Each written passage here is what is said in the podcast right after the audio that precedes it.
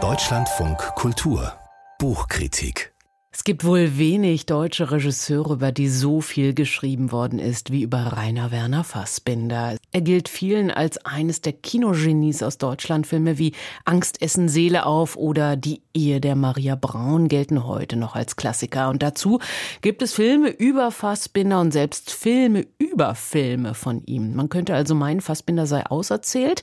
Nicht für den britischen Journalisten Ian Panman. Er hat einen Essay über den deutschen Regisseur geschrieben.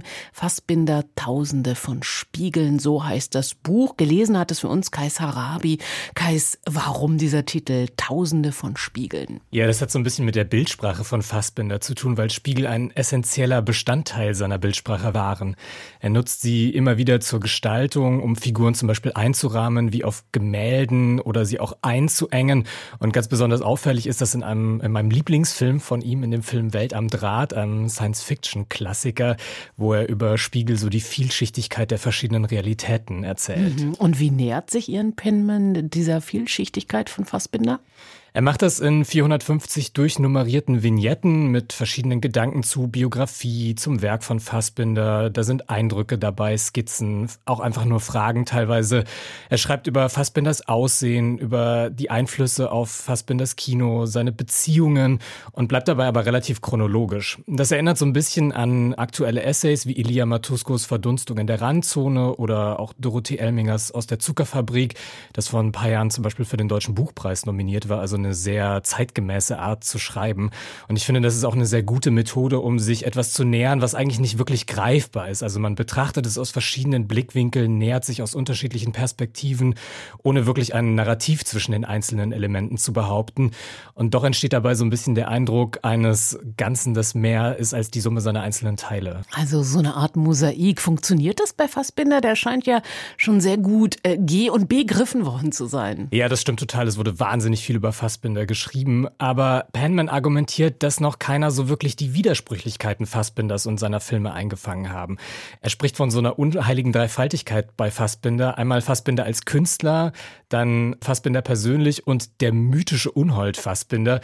Und was auch immer so in der Literatur vergessen wird, ist so das Ankämpfen gegen den BRD-Move, das für Fassbinder ja auch sehr typisch war. Also wenn man sich so Filme anschaut wie Die bitteren Tränen der Petra von Kant, was ja eigentlich erstmal ein Liebesdrama ist, wie wahnsinnig politisch seine Filme Filme eigentlich sind. Und was auch gerne vergessen wird in Deutschland ist, nicht alle seine Filme sind wirklich gut. Also viele sind auch einfach wirklich langweilig und zu Recht vergessen. Und Ian Penman schafft es ganz gut, den Geniekult um Fassbinder, der in Deutschland gemacht wird, so ein bisschen aufzubrechen, zu umgehen, indem er sich eben dem Narrativ verweigert, dieses zur Selbstzerstörung getriebenen Genies. Wie schreibt er denn, Ian Penman?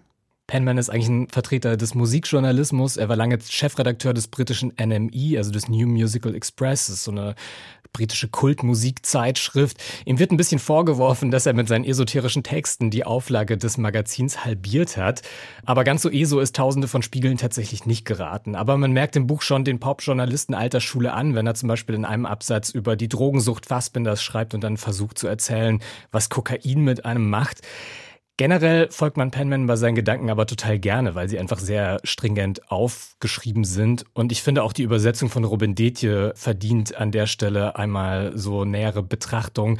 Der scheitert zwar manchmal an Penmans sehr rhythmischer Sprache, weil sich die nicht einfach eins zu eins ins Deutsche übertragen lässt, aber generell hat er einfach einen sehr guten Job gemacht, finde ich. Mhm, guter Job also vom Übersetzer, aber für wen macht Ian Penman jetzt einen guten Job? Für wen ist das Buch gedacht? Ich würde es vor allem Fassbinder-Einsteigern ähm, empfehlen. Es macht wirklich einfach Lust, sich die Filme anzuschauen. Man kann auch immer wieder so ein bisschen darin lesen, weil es eben keine übergeordnete narrative Struktur gibt. Wer schon viel über Fassbinder weiß, dem werden vielleicht vor allem die Passagen zusagen, die ein bisschen von Fassbinder wegführen. Aber generell würde ich sagen, ist es vor allem ein Buch für eine neue Generation von, ja, nicht Fassbinder-Fans, aber vielleicht eher so noch nicht Fassbinder-Fans, die vielleicht wirklich erstmal nur die Erzählung vom queeren Monster-Genie kennen. Aber Penman stellt diese Erzählung auch nicht in Frage. Auch für ihn ist Fassbinder ja ein Genie, aber er kommt dieser Widersprüchlichkeit und der Faszination dieser Figur total gut auf die Spur, finde ich. Meint Kais Harabi. Der hat das neue Buch von Ian Penman in der politischen Lesart vorgestellt. Fassbinder Tausende von Spiegeln aus dem Englischen von Robin Dietje erschien bei Surkamp. 242 Seiten, 20 Euro.